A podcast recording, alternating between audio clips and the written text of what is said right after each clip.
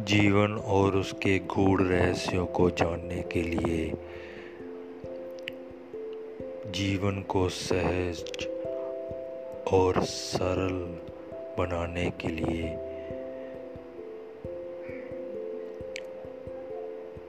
सुने सदीप काटल पॉडकास्ट,